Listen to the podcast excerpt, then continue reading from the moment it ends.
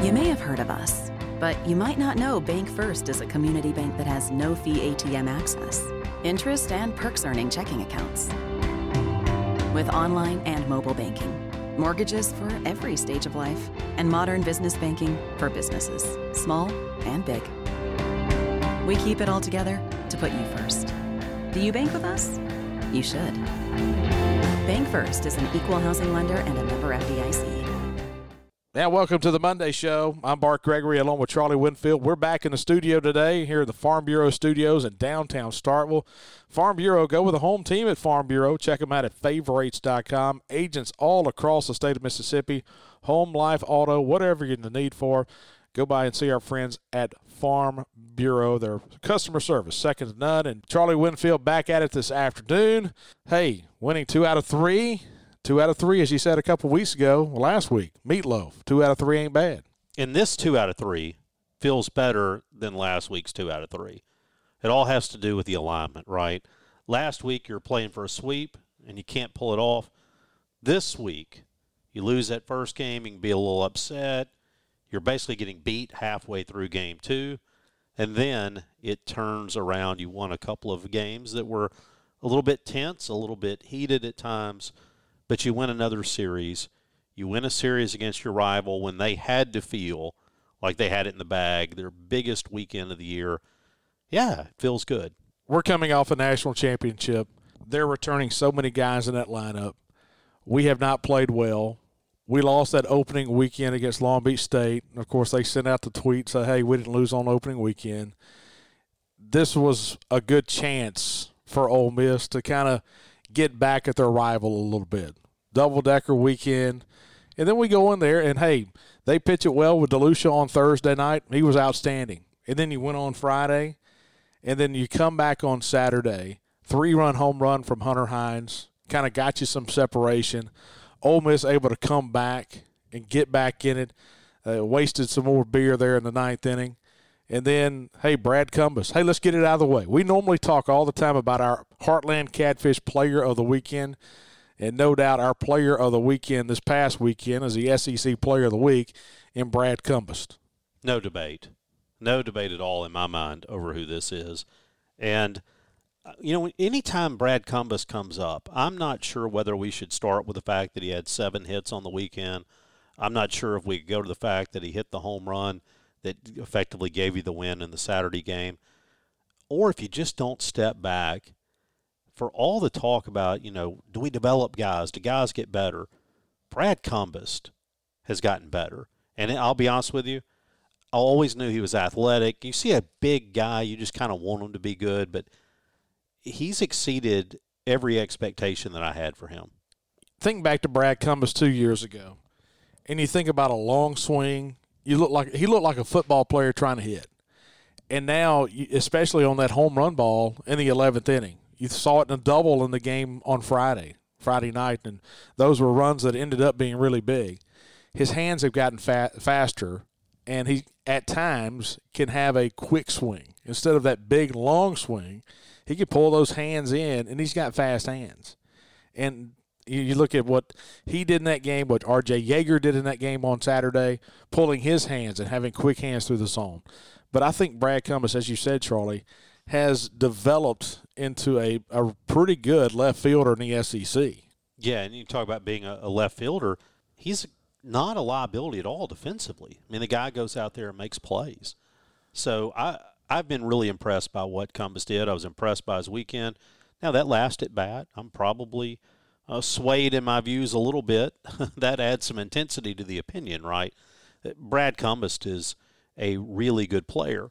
So then you ask yourself, do you keep batting him at the bottom of the order, or do you start to slide him up a little bit more? We saw him slide up to sixth. That's the highest we've seen. I don't know. I keep him where he is. I'm almost at the point now where he's seeing pitches that are really, really good. Don't mess it up. Don't mess it up. I mean, it's, it's almost like you were talking about how you know baseball guys very superstitious. Sometimes we may overthink this. No, I could see you moving him up. To be honest with you, you could move him up. You can leave him where he is. I've got no problem with it. But man, we had some big at bats. I don't think I've ever seen a weekend. We talked about this on Saturday, and which was so crazy. You were in Atlanta and I was in Indianapolis, and we were all over the world trying to talk about that those two ball games, and and it kind of went back to Saturday as well. Of it seemed like just about everything that was scored this weekend was off a home run. More than we've ever seen. Uh, this weekend was all about the home run ball, and when it got to the ninth, I'm sitting there watching on my phone, and any ball in the air at all I'm just convinced it's going out. You know, because you've got that little three inch screen that you're trying to watch a game on anyway. Anything with any lift, you think, well, that's gone because that had been the story the whole weekend. You know, we've talked about this before. When you watch live stats, it gets ahead of the video feed, particularly if you're watching on a phone or an iPad. So I was at the Marlins Braves game, and I have the little split screen going. So I'm watching the video but I'm also moving it around so I can see live stats. And when it turned six to six, I was just absolutely crestfallen. And then the worst thing is you've got Elko coming up. It just felt like at that point we're about to lose this thing. And then to get it to extras, to give yourself a chance to swing it again, that was that was pretty cool. You look back at that sixth inning, and we had the lead. we had what six to two, and then six to three. McCants walked, borderline pitch when we brought the Cam Tullar in the game, and then Calvin Harris came up and hit that fly ball to right field. You talk about every ball hit in the air, you think's gone. And Kellum Clark got back to the wall and just kind of ran the wall to make that catch, and then gets it back in. And that was the last run that Ole Miss would score because we were able to strike out Chatagnier, Fristoe able to get out of that inning, and you still got a lead at that point. I thought that was so big, but that was one of those balls that stayed in the yard that you thought was going to be gone.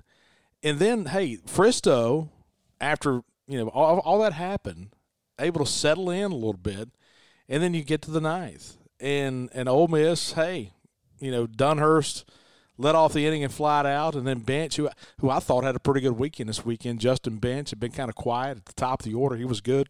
Gonzalez hits the home run. Pico comes out of the game. We go to KC Hunt, and let me tell you, man, KC Hunt was not very sharp in the game on Friday, but was really good in the game on Saturday. And it was kind of crazy when you look at KC Hunt, then you look at Johnson for Ole Miss. You know, Johnson threw a lot of pitches on Friday. We questioned that on Saturday Coffee. And then he came back on Sunday. I thought he was sharper on Sunday after pitching. I thought KC Hunt was sharper after pitching the day before. Oh, absolutely. I thought he was much better. And I'll flip the script a minute. I thought for sure that Ole Miss would not try to bring their closer back. He was pretty good coming back on a second day as well. I mean, yeah, he ended up going three and two thirds and throwing 69 pitches. And then the one, yeah, just the one that hurt him. and then the one was good. That was the only hit he gave up. He struck out seven and he walked one, went three and two thirds, gave up one run on one hit, and that was Brad Cumbest in the 11th inning. And so going on the road, you win two out of three. Hey, it feels great. Now you got to play Ole Miss again tomorrow night, and it looks like we're going to throw Mikey Tepper in that game tomorrow night. And hey, for we, how long? I say you got 12 outs. we're not putting anybody in the bullpen. You can give up 15 runs. Your ERA can be 57, and we're not coming to get you. And because what did we say? If you win two out of three on the road, this game doesn't count to us. It, it does count. This game does count. It, this game does mean something for RPI. For RPI purposes. And that's significant. It is, but let me tell you this. Okay, so you start looking at it, and you start looking at the RPI, and we're going to play Ole Miss in this game, you know, tomorrow night. And right now, our RPI is 76, which is up four since last weekend. Ole Miss's RPI is 64. So um, let me ask you this question: You start throwing bullpen guys this weekend, on tomorrow night, and you try to try to win this game, go all in, that quote unquote all in. Missouri this weekend is RPI is 38. So tell me what's bigger, this weekend against Missouri, which is on the road, or RPI 64 at a neutral site. This weekend is a lot more important than tomorrow night. Yeah, and even for reasons beyond RPI, ultimately we need to assure ourselves as quickly as we can that we're going to be in the SEC tournament. We went, we took a big step towards that this weekend, but we got to get there. Well, we still got to win more games, still got to win more conference games, and ultimately those are what matter. It is, and, and you start looking at RPI, and now is the time where you can begin to start looking at it because you've got four weekends left. And Missouri is 22 and 15, but their RPI is 38. And you look at what's in front of you, okay? You look at this weekend at Missouri, they're 38. You look in two weeks when you play at home against Florida, who was swept this past weekend at home against Tennessee. And man, talking about had it, had it, had the th- game three locked up. Same situation we had against Friday night against LSU when you had you know two outs, nobody on base, and then all of a sudden, bam, Tennessee scores. Florida's RPI is 13. Texas A&M on the road is RPI is 21, and then you've got Tennessee coming here number one RPI. And so you kind of ask yourself the question: Okay, we're eight and ten in the league. How do we get the RPI of 76? But you start looking back at it, Charlie. Long Beach State right now. Boy, we thought they were better. We thought they were. I mean, they were the the preseason pick to win the Big West. They're 15 and 23 right now. Their RPI is 110. Okay. All right, hold on. Don't power through that. That needs some emphasis. Say uh, 15 and 23 with 15. an RPI of 110. Yes. And that's a team who, when they left here, we thought, hey, they're pretty good. It's not so bad that we didn't win. And that's why, and, and I know everybody says, well, you can't make a big deal out of it. It's early. Yeah, but you need them to go on and be good like you thought they were going to be. Yeah, and they and they have not been. They were swept this past weekend against Santa Barbara. What's our guy Ramirez doing out there? He's two and one. He's actually got a pretty good pretty good ERA. I'm glad you asked that. I actually printed Luis that off. Luis Ramirez. Luis Ramirez, and he right now is two and one. Hasn't pitched a whole lot, only in seven games this year because he had the arm trouble. Remember, he's thrown 33 and two thirds, 25 hits, uh, 38 strikeouts, 11 walks. Teams batting 197 against him, but he's two and one on the year. One of those wins against Mississippi State. Jack Noble, who came in in relief in that yeah, Sunday game, really, really good. Has really pitched well. He, he's been a starter. He's three and four. Uh, Jordan Watts Brown is not very good, one and four. But uh, but overall, Devereaux Harrison, Devereaux that Harrison, closer we talked all about. his ERA is 7.43, 20 strikeouts and 15 walks in 23 innings. And so, yeah, you look back to that first weekend, their RPI is 110. And then the second weekend, Hold on. So that actually one question then on Devereaux Harrison because we talked a lot about him being their closer was a Team USA guy, a guy that was kind of really pumped up as being you know an All American. So then the question becomes, you wonder for some of these guys if they're just a little tired. You know, this is the remember they had a summer off, and then they come back, and you wonder having. I don't know. It'd be interesting. Not yeah, play, much play, yeah, play ball all year long. Hey, one of the uh, D1 baseball guys had him picked as their pitcher of the year. Of course, Yeah. one had Landon Sims too as well. So, Northern Kentucky the next weekend. You know, we lost that Friday game to Northern Kentucky. Their RPI right now is 228. I told you, $50 gift certificate at the time. They would be no higher than two than 200. No better than 200. They're 228 right now. That's our only quad 4 loss. And you ask yourself, okay, what's a quad 4 loss? That's a loss of 150 plus, okay? That's our only quad 4 loss. Tulane's RPI right now is 48. Man, you look back to that Saturday and Sunday, losing the 10 inning game on Saturday and then the one run game on Sunday and losing that series against Tulane, that was a chance to really help yourself from an RPI standpoint. They're 48 right now, 26 14 and 1. Texas Tech is only, you know, 43 right now. And we were 1 and 1 against them. Princeton's RPI is 277, Binghamton is 227. Georgia, man, losing that 12-11 game on Saturday was big. Georgia's RPI is 5 right now. And so you start looking back. That that's the reason your RPI is not as good as you would like. Now, as you said, looking forward, you've got some chance to make up some move, make a move because you have teams with high RPIs to come. But Samford is 177, North Alabama's 274. We need to rain out that night. So that's kind of where you are right now, and why you are what you are going here late in the season. But it goes back to the point. Even though Missouri their overall record is not great. They're in last place in the Eastern Division of the, SEC at five and thirteen, but their RPI is They got a really good Friday night pitcher, and we'll talk about that Missouri series uh, coming on later on. So, anyway, we took care of business. We did what we had to do. Charlie, um, so much is made of that home run by Brad Cumbest in the game. But man, you start looking there pitching wise, overall pitching wise this weekend, I thought we were pretty good. the pitching gave you a chance. You can always go back and say, man, wish you'd made a better pitch here. Wish you hadn't center cut a fastball here. But had we not, the only time, only time pitching really gave you trouble was KC Hunt game two, right? Isn't that the the only outing that you just think, boy, that one really hurt? Yeah, KC in that second game gave up three runs on four hits in two innings. But then, as you said, he bounces back the next day, goes two and two thirds, no runs, no hits, nothing. Two strikeouts and no walks. 29 pitches, 21 strikes. That, that was as good as KC Hunt's been all year. I felt like, though, it goes back to one of the things that you had said about him. He just needs his time. He just needs some time on the mound. Let me ask you this question. And uh, this is about to be a little out there, all right? And you see KC Hunt pitch better on day two. No. What? You're either going to say, do you start him this weekend or do you pitch him tomorrow? No, no, no, no. I'm about to go deep in the woods with this one. Okay. All right. Is it just me or a guy like KC Hunt maybe better when he's at 90%? You know what I'm saying? He's not an overthrow. He's not overthrowing.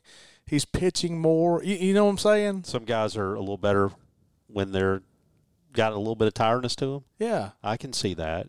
Maybe you're amped down a little bit amp down a little bit. You pitched the day before. You kind of got the feel of the mound, kind of like Johnson too for Ole Miss.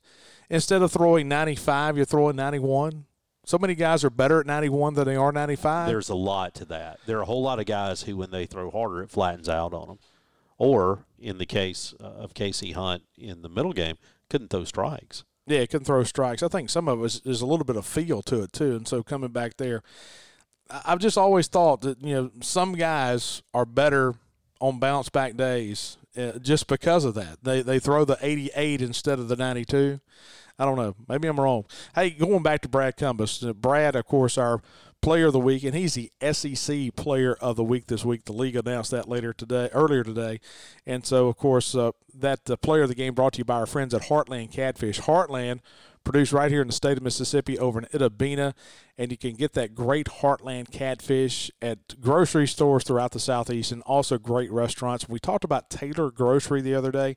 Hey, anytime you go and win two out of three at Ole Miss, you can go up there and eat, and it tastes better. Everything just it smells better. Of course, it's always good at Taylor Grocery but the, they'll cater your meal for you. The fried catfish, the grilled catfish, they do it right at Taylor Grocery, just south of Oxford. But uh, it's kind of like in 2009, Charlie, when we beat Ole Miss. You know what I did? I went and watched The Blind Side. I was like, okay, I can stomach it now. After knowing that we won the game, you know, we won.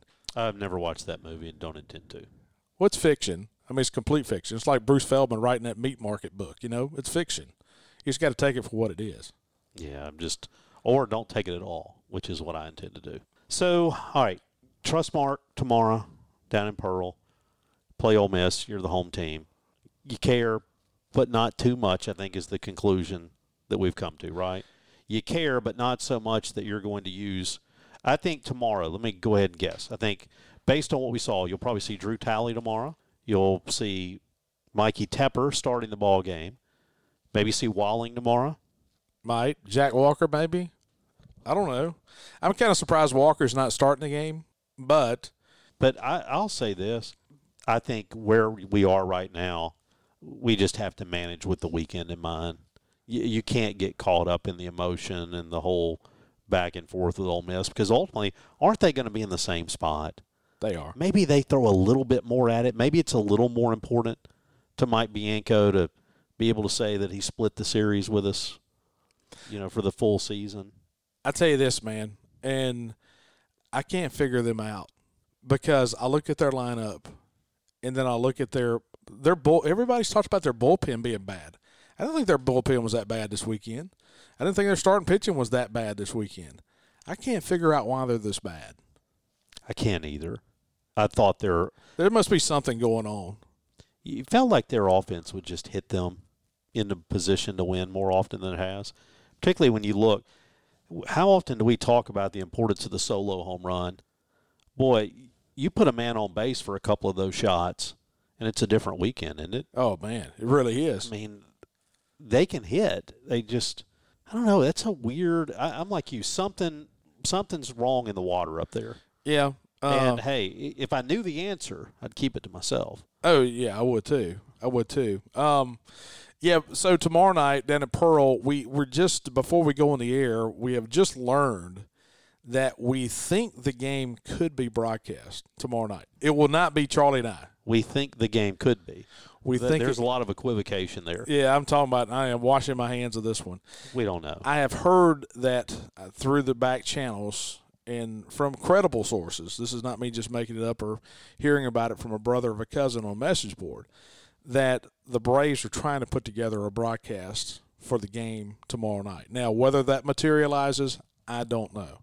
I do know that Jim's going to be broadcasting on the radio. Hey, so when we were getting ready to go play Southern Miss, remember we had Scott Berry on to help preview that game. Yep. Do you think maybe we get Mike on tomorrow afternoon? No. Oh, okay. Well, No, I mean, if no, because let me tell you this: I don't think we're going to ask the questions that he wants to hear. we're not going to ask the tough questions. I think we would ask. we the- will ask the We, tough we don't care. We will ask the tough questions on that one. so, Mike, let's break this down. Why do you throw a guy 40 pitches and 70 the next day? What, what are we doing here? All right, so let's look. about travel ball coaches. So what are you doing? yeah, exactly. Well, he did learn, learn from Skip Bertman. Okay.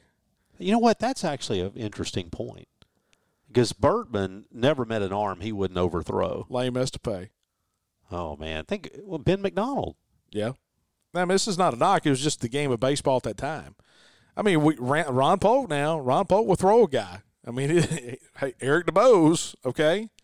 I mean, pitched a complete game on a Thursday and then a complete game on a Monday. Well, at least that was a regional. Well, it wa- it was a regional. Skip mean- Bertman was doing this on Tuesday and Thursday nights. I'll say. Um, so we look at our pitcher of the weekend, uh, brought to you by our good friends at Country Pleasing Sausage. I think, without doubt, our pl- pitcher of the weekend. Who you going with?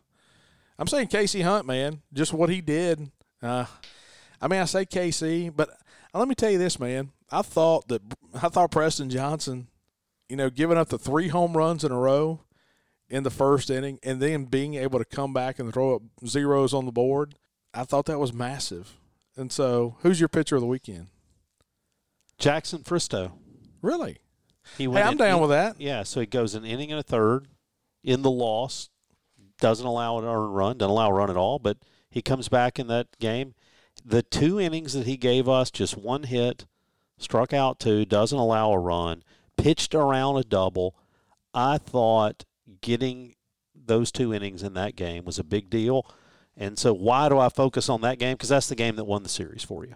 Well, he threw 19 pitches in the Thursday game, and then he comes back and throws 35 in the Sunday game eh, or the Saturday game, game three. Thank goodness we're playing Friday, Saturday, Sunday this weekend. And it goes kind of gets back to what we think about it. Game one on Friday. I can go with that. Jackson Fristoe. Hey, you know, I, I go back to KC Hunt. What he did, faced eight batters, two and two thirds of work. Man, he just sh- shut everybody down. Three ground outs, three flyouts. He pitched to contact. He struck out two. Yeah, KC Hunt. Cade Smith went five and a third, gave up four runs, four hits, six strikeouts. The walks beginning to creep up a little bit for Cade right now over the past couple weeks. Uh, Preston Johnson, five innings, four runs, nine hits, eight strikeouts, three walks, all four runs, solo home runs. Jackson Fristoe. He's your guy, man. Okay. Okay, I can go with that. I'll go with that. So, Jackson Fristoe, our pitcher of the weekend, brought to you by our friends at Country Pleasing Sausage. Country Pleasing, right here in the state of Mississippi. You just can't beat the Country Pleasing at the ballpark. Just great people, great customer service, and it's the best product. It's the best sausage out there, known to man. And so I put some Country Pleasing on the grill last night when I got in. And hey, you went to the Braves Marlins game, right? So you went to the Braves game, is what you were saying? No, the Marlins game. Yes. to the Marlins game. Saw our friend Marcus Timms. How was uh, how was old slick? Man, great. And so it was really cool. Got to sit down, just talk hitting a little while, talk pitching a little while, talk patterns, and guys that like to start you off with breaking pitches. Guys, it's so cool how far down they drill in Major League Baseball and the data. And it's not far off in the SEC right now because you got armies of guys just figure it out. But there aren't many secrets anymore. I still don't figure out. I still can't figure out why, if you drill down as much as you drill down in analytics, why Ole Miss threw Cumbest the two-two fastball on Friday night. That Doesn't just make sense. I can't I can't figure that out. How was the ballpark? Have you been to the ball? Is It's that the, amazing. Is that the first time you've been to the ballpark? It is the first time, and I thought the thing that the Braves did really well is they learned from everybody who'd gone before them, and and again, I'm saying this as a guy who is not an Atlanta Braves fan at all. I mean, I'm not antagonistic towards them. I just don't. No, I'm not I going to make fun of them. Just don't care. It's not that uh, don't like, dislike. They're just there. That stadium, though, is I think I, I'm struggling to think of one that I like better. To be honest with you, now I have not been to the new stadium in Texas, so can't compare. But the thing they did a really good job of, you go out in right field. There's plenty of places to stand. In they've got they've got a lot of entertainment venues within that stadium. It's I like it. I like it a lot. I love what they've done with the area down there. If I were from Atlanta, I'd be really proud of that entire development. So, just talking to major league guys, they always talk about how that they've done as good a job with visiting clubhouse as anybody in the league in Atlanta. And, and you mentioned a moment you you just mentioned about being able to go out and stand. To be to me, I have a tough time sitting in a seat, and just because of what we do, I don't. I think I've just, a, you know, been accustomed now to not sitting in a seat in a game, and, and just watching a game. And so I went to Chicago. I, I grew up a Cubs fan, and uh, you talk about being beat down your entire life. A Saints fan and a Cubs fan. I've been beaten. Okay, and I took my daughter up there, and that's one of the things about Wrigley is there really aren't a whole lot of places to just stand and watch the game. You got to sit in your seat, and so everybody sits in their seat. But they have added they've added a ton of seats in the outfield. They almost doubled the size of the out of the of the bleachers in the outfield, but they've got one area out in left field, right in the corner, where just a few people will go and stand. And I found that area. We stood there for about three or four innings the other day, and they beat the Pirates twenty-one to nothing. Thank goodness, thank goodness, Chris Stratton didn't pitch. Neither did did, did Bednar. Yeah, he came back and pitched yesterday. Right, came back and pitched yesterday, and so I'd say I going to major league ballparks and just seeing what other people do at big venues. You see two things. One is is how much money it takes to do some of the stuff they do. I mean, they put a QR code on the back of it, the chair in front of you, so you can order from your seat. You can order right there and go down and pick it up at the concession stand. They'll bring it to your seat, whatever, any seat in the ballpark. But man, knowing what we know, the Wi-Fi that you have to have in the stadium, and the infrastructure you have to have in the stadium, and the millions of dollars you have to have in capacity to do that is unbelievable. But anyway, I enjoyed it. It was good to get away for a weekend and go up there and watch watch a ball game. Next time I go, I'm leaving my phone at home. Are you really? Yeah. Why? Because were people bothering you, or were people, or were you just watching the game, watching our game? Well, I was watching the game, and that kept me in some degree of angst, but I would have been with or without the phone. But there's just something about being away that tends to make people want things from you. I was in a. I spoke to a class this morning. Uh, Giles Lindley, who used to be the pastor at the First United Methodist Church here in Starkville, uh, teaches a class in communications, and it's the interviewing. It's the old interviewing class that Hank Flick used to teach, and Giles and Giles Lindley teaches it now. And so you have people that ask you questions, and that was one of the questions. And I went to and spoke at that class this morning, and that was one one of the questions I had was, when you're broadcasting a game, do you ever get distracted? Uh, do you put your phone up and not watch it look look at your phone, or is it is it quiet in the booth when you're broadcasting? Um, and I and I start talking about my text groups and about texting everybody while you're broadcasting the game. And uh, you know, and it's it too. It's it's your son who's 11 sending you a text and saying, "Hey, I can't find my my catcher's mitt," or you know, your wife saying, "Hey, I can't find the milk. Where is Sims's shoes?" And you're doing all of that while you're broadcasting the ball game. And so we kind of look at each other every now and saying, "How what are, what are we doing here?" It's ultimate craziness when you're trying to broadcast a ball game. Well, I'm appalled. Um, I would like to think you're a little more professional than that, but I would never do such a thing. What? You're in half the text groups that I'm in. So I, I don't respond. Yes, you do. You Okay, well. respond more than I do. All right, uh, all right, Charlie. So this week, tomorrow night, we play Ole Miss down in Pearl, and then uh, Friday, Saturday, Sunday up in uh, in Columbia. hey, whatever your expectations, if you're going on the road, whatever your expectations are for the venue at which you would be watching these games this weekend. Lower them. Yeah. Lower them. One of the challenges, and look, there's some really good people at Missouri. Missouri, I think, as a whole, is a school that's going to have to do more for its facilities if it's going to keep up in the SEC. I won't even say if it's going to keep up, if it's going to catch up in the SEC. Baseball facility, you know, basketball's okay. The football facility's not great. I still go back. Uh, that's the one addition to the SEC that I don't understand, and it's almost like Missouri people don't fully understand either. You know, Texas A&M when they came into the SEC, they spiked the football on Texas over and over. When we went out there for a football game in one of their first years, every ad on the jumbotron. First of all, they have far fewer ads than we do. It's not this all-out just assault on your senses while you're trying to watch a game. But that SEC logo was up there Everywhere. the whole game. It just never felt to me like Missouri embraced that. Yeah, I don't know if they want to be here or not. I It's mean, a- they like it in, a strange fit. in May when you get that check. So Helps everybody's attitude, doesn't it? it does.